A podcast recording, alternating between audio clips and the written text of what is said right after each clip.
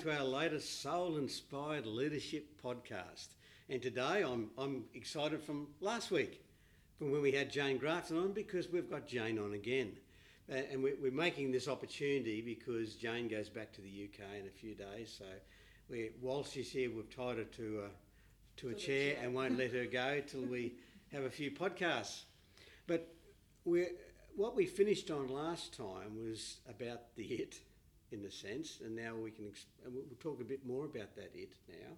And and one of the other trends that I see and everyone talks about, and, and rightly so, is that we should good leadership is learning from your mistakes.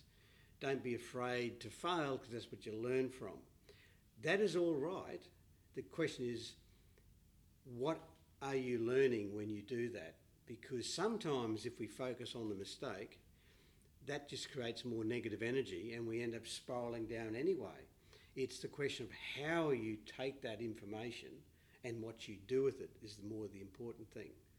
And so I, I just think it needs to be clear what we're doing.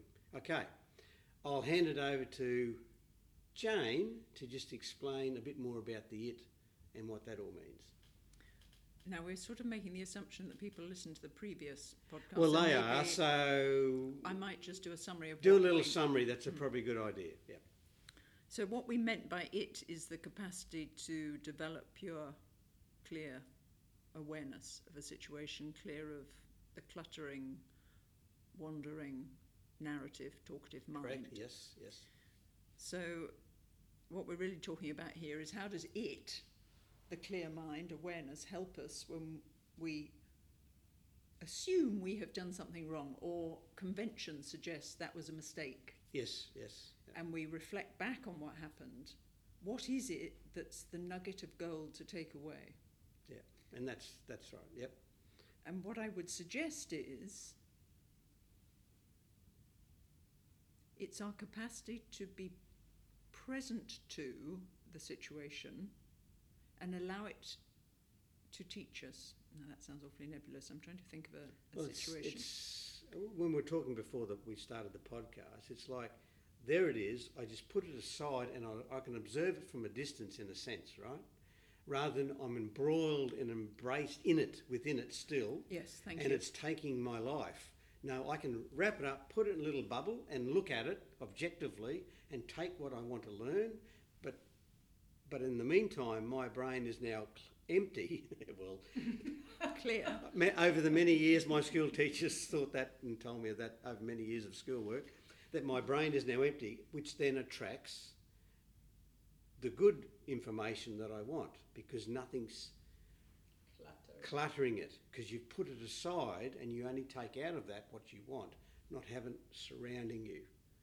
Do you know you made an interesting point there about the brain being empty, and I think that's that's worth exploring, just if I may, because there is a fear with mindfulness and meditation and these practices that the mind empties, and if an empty mind will attract all sorts of Yes, that's unnecess- yeah, and therefore that can be a detraction from doing yeah, this. yeah. What we're saying is not emptying the mind. The mind cannot be emptied per se because the brain's function I'm more, neurologically. I'm more confident to hear that after that. I should have wish I had that thought when I was uh, in grade.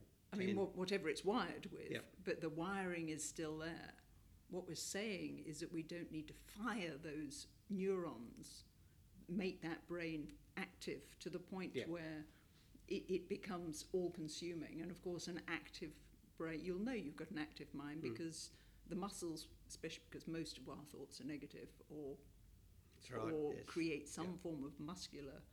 So you will feel physically distracted. What we're saying is the capacity to allow the, the brain to relax, not fire, and through that surface this capacity to be here, present, which is why we need to mainly in these pausing practices sit still. Because if we can Yep. sit still, the mind's not firing. So it's not emptying the brain at all. You can't empty the brain. Well, it's just it's just there again. It's putting it uh, a well, I guess what just it's just there as a reserve bench. well, it's the- a tool, like it's a, a tool. hand That's or right. a, a I just a use my mind. But we But- but don't you- think that. We use it without any. It just spontaneously drives Well, our life. as you mentioned in that last podcast, you started to meditate, and the data that you're wanting suddenly appeared in your mind. So it's like it's like the law of attraction. If you if you get rid of all the clutter, the mind is open to attracting to fill the space. Is that how And, you and, and also, how do we discern? We're now going off, uh, although this is relevant, the information that comes, whether it's helpful or not, whether it's relevant or not. Yeah. And yeah. we cannot do that if we're in the mind, but we can do it if we are aware of the mind. That's right. That's more of an objective look, isn't it? So the wisdom and the purity of attracting the right, for want of a better word, stuff to us happens if we can just get out of our own way. Yes. Yeah, look, I, I, I understand that. It's and that's there again. That's that important thing, as we mentioned last time. A couple of minutes reflection, a few times a day for leaders. That's really what you're trying to do. Just put all the clutter away and have the mind open and receptive to be pulling the good bits of information from your mind. But this is the more the conscious mind from the subconscious into that that space by which you can be creative, you can be connected with the world, with people, and more proactive, and, and you know, like attracting more positive energies. You were reminding me, we were talking about an example of this and making, I think it's sort of mistakes, but it's as well as, as also transitions in our lives. This is a frightfully serious one, isn't it? We It's right, I know. done anything I'm, humorous I'm yet. trying to think of something funny to say, but nothing's coming in my head. You'll have to come back and sit on my lap like in the last program, right? Jeez. But Anyway, so uh, Yeah. no, that is not. um, uh, so major transitions in our That's lives. So things yeah, like we, you lose a job. Or a major project has gone down the drain, or you suddenly lose a lot of money, or I mean they're not mistakes, but well maybe And they are. Yeah. Well, they could be. on his Yeah. so that would be a mistake. Yes. Um, yeah, I look at, these- yeah, I'm saying, yeah, that's right. And, and like, I know what you're saying now, and that's what we we're talking a bit about before we, we, we hit the record button, is that I see it quite often in leaders, the ones who've, who've had a few ups and downs, quite often are the better leaders. The And why that- is that? Because not all of them are. no, no. Some And of them what's the just they, they never learn anything, but they just they get embroiled in what they've done, That's a differentiator. and they haven't. And, and you're making a quote. You made a quote, Antoinette, before. I made a quote. Yeah, yeah. This, Einstein's quote. Einstein's Oh, okay. quote. They Oh, kind of thing. I. Einstein, Ross. I can't remember. So I get what- them both mixed up. So what I we're couldn't work saying, out. Einstein whatever the quote was. Yeah. Is is what makes this comparison I think is useful. What makes a leader thrive from a, a transition or a mistake, and what makes a Or, s- leader or spiral spiral. further down one. That's right. So And what was quote, what, what yeah. was the quote? Antoinette. Mm. We cannot solve our problems with the same thinking we used when we created them. That's Albert Yeah. Einstein. So That's right. what's that pointing to? Well, it's Because pointing quite to a if I sit and analyse all the data that of the mistake, I'm living in it. It's all around me. It's firing shots at me. Uh, I'm using the I'm same talking brain military. if I do that. I'm talking military. It's firing shot at me. I'm, I'm surrounded by that data, and, and I'm thinking the same way. If I take it, put it aside, throw it out the window, then just look out the window and look at it, I can take the bits that I think are useful, but my mind is now open and attracting because it has space all the positive bits because I'm thinking I can learn from them. What can I do? And then you start attracting the good bits into your mind. Like in the last podcast, you said you meditated and whammo, there comes the thought. And that's that creativity side of your brain. It just fires in, fills up that again the, the the energy in your brain. It fills up again with the good thoughts. So you're attracting the good stuff. So I think what we find is that we, I'm making a big we here, an assumption that the things that don't go so well are is when we have defaulted to the mind, the brain, to solve them. The things that go in well, some ways, yes. Look, if we reflect back on our own experiences, you know, what were the situations that actually I thought, oh, that turned out fine. What, what, I wasn't so stressed about it. I wasn't so caught hmm. up in it. I was able to stand back.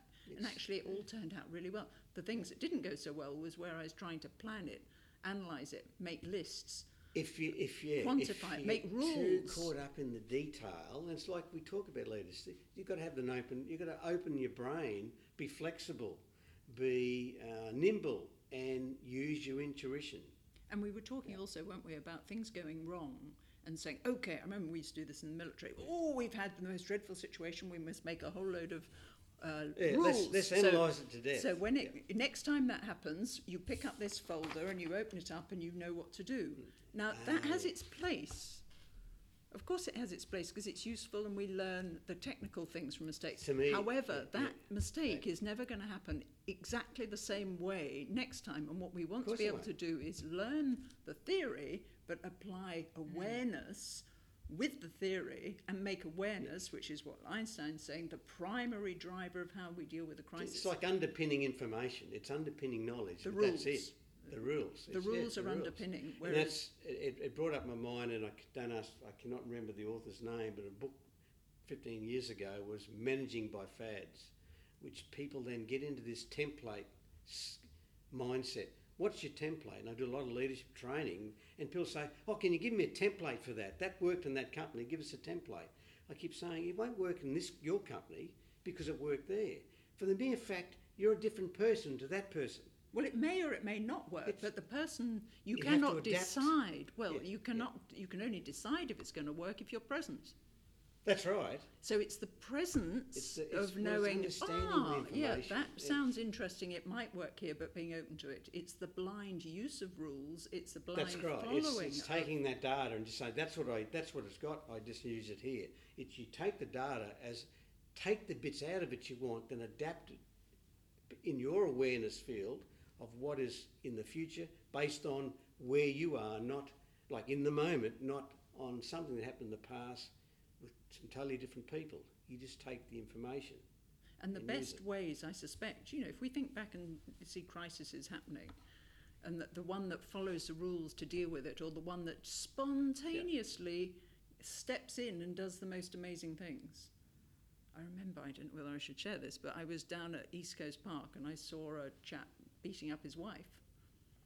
I don't know what possessed me, but I walked gently and slowly between them and just stood next Stood to there. the woman. I didn't eh, make any eye contact, I just stood there. And at the time, I, no, no thought entered my mind. Now the situation boiled down. He relaxed, he looked at me and he said, I've just got to show her what to do. And he, I could see in that moment he was at the point where he, he could see what he'd done. He wasn't Yeah. in it anymore. Yeah, He, I then- he, he was able to observe himself, basically. And, and I, what had I done? Now, what I'm trying to say is what had driven that was not if you see someone in a fight, Please step walk, one, do this, step, step one, two, do- step two, walk in you between know, them. for all of us, something instinctive comes up and we do it and we go, and then we walk away. And I, I fell into a pile of jelly thinking, you Jeez. bloody idiot, why'd you do that? You could have got completely. he would have thumped one on you, you idiot, what on earth are you doing? you know, and then we sort of notice, but the, the, the nugget of gold is that we're all capable of reacting and responding in And, these and moments. your intuition would have told you, I can do that. You wouldn't, it wasn't a conscious thought. Exactly. another couple doing that, you may not have done that because your senses would have dictated, you know, he, Exactly. he's probably got an armed gun, yes. like, he's, like you How don't did know. I know? But you just did it because you felt, "Oh, I'll be okay. I suspect it's because this whole theory of our conscious mind can hold seven bits of information consciously, and the subconscious mind can hold on to 11 million bits of information. And I was probably responding to my subconscious mind, none of which I was aware of. But I, I guess when we look back on why we do things, please hone in the messages learn Yep. from your mistakes, learn from the fact that you responded best when you were in clear mind. But that's and, and, and what you see as the mistake when you analyse it, that's the seven bits in our conscious mind. And once you put that aside and then take what you you can use because you've objectively looked at that, then you have this whole unconscious mind that's there, and then you're just taking And it's called The- awareness. there. Yes. It's awareness. And the power of attraction attracts what you need to know from the subconscious into the conscious and you move forward. Once in, you're in a situation where you reflect and you just. and we can train ourselves to be in this. That's right. Being driven by the 11 million simply by sitting and observing the breath quietly when we're relaxed. That's And the we be- and- reflection. Yeah, and we become more and more aware of, I'm just sitting watching my breath. Hmm. This is a state that makes sense to me, that I feel comfortable, I can take on the world, and, and I can navigate my life, I can make decisions about this is fruitful, seems like a fair and Mm. nice thing to say, this actually harms me. And there again, But that's we- connecting within yourself. Yeah. That's, it, you, you, you, you're within yourself, right? And, and but we need to give ourselves that time, I think, and That's that's, what, right. that's what's so difficult. Am I being self-centered? Am I, yeah, am I? Antoinette sort of uh, Uh, she's making a few gestures here. Yeah, she's like, yes, like she get off, relate. you idiot, right? she's telling me, she's telling me, I'm get off, you're too long, right? But but that's right. It, it to me that's in essence um, that's connecting with yourself, And it's not being selfish. and yourself is part of your subconscious. It, it's all part of that, right? Right. Mm. Okay, guys, we uh, we better now finish up this podcast. It's gone on a, way too, probably gone on a bit too long. Where was the ten-minute one, or was it a thirty-minute one? Well, I don't know. You It's- still it's- there? Well, it's, um, Masura, our assistant, held up a sign to get off about 20 minutes ago. It's like yeah, exit stage left, we should be doing a while ago, in the theoretical term, exit stage left or stage right. Okay, look, thank you very much again, everyone, for listening. Jane, once again, thank you for being on our podcast show. Yes. Antoinette, thanks again for being here. And uh, Should we finish thank- with that quote just as a high point? Oh yeah. Okay. There's a Rupert Spira quote here, which is basically mind is awareness in motion. So thinking. Mind is awareness in motion. Awareness is mind at rest.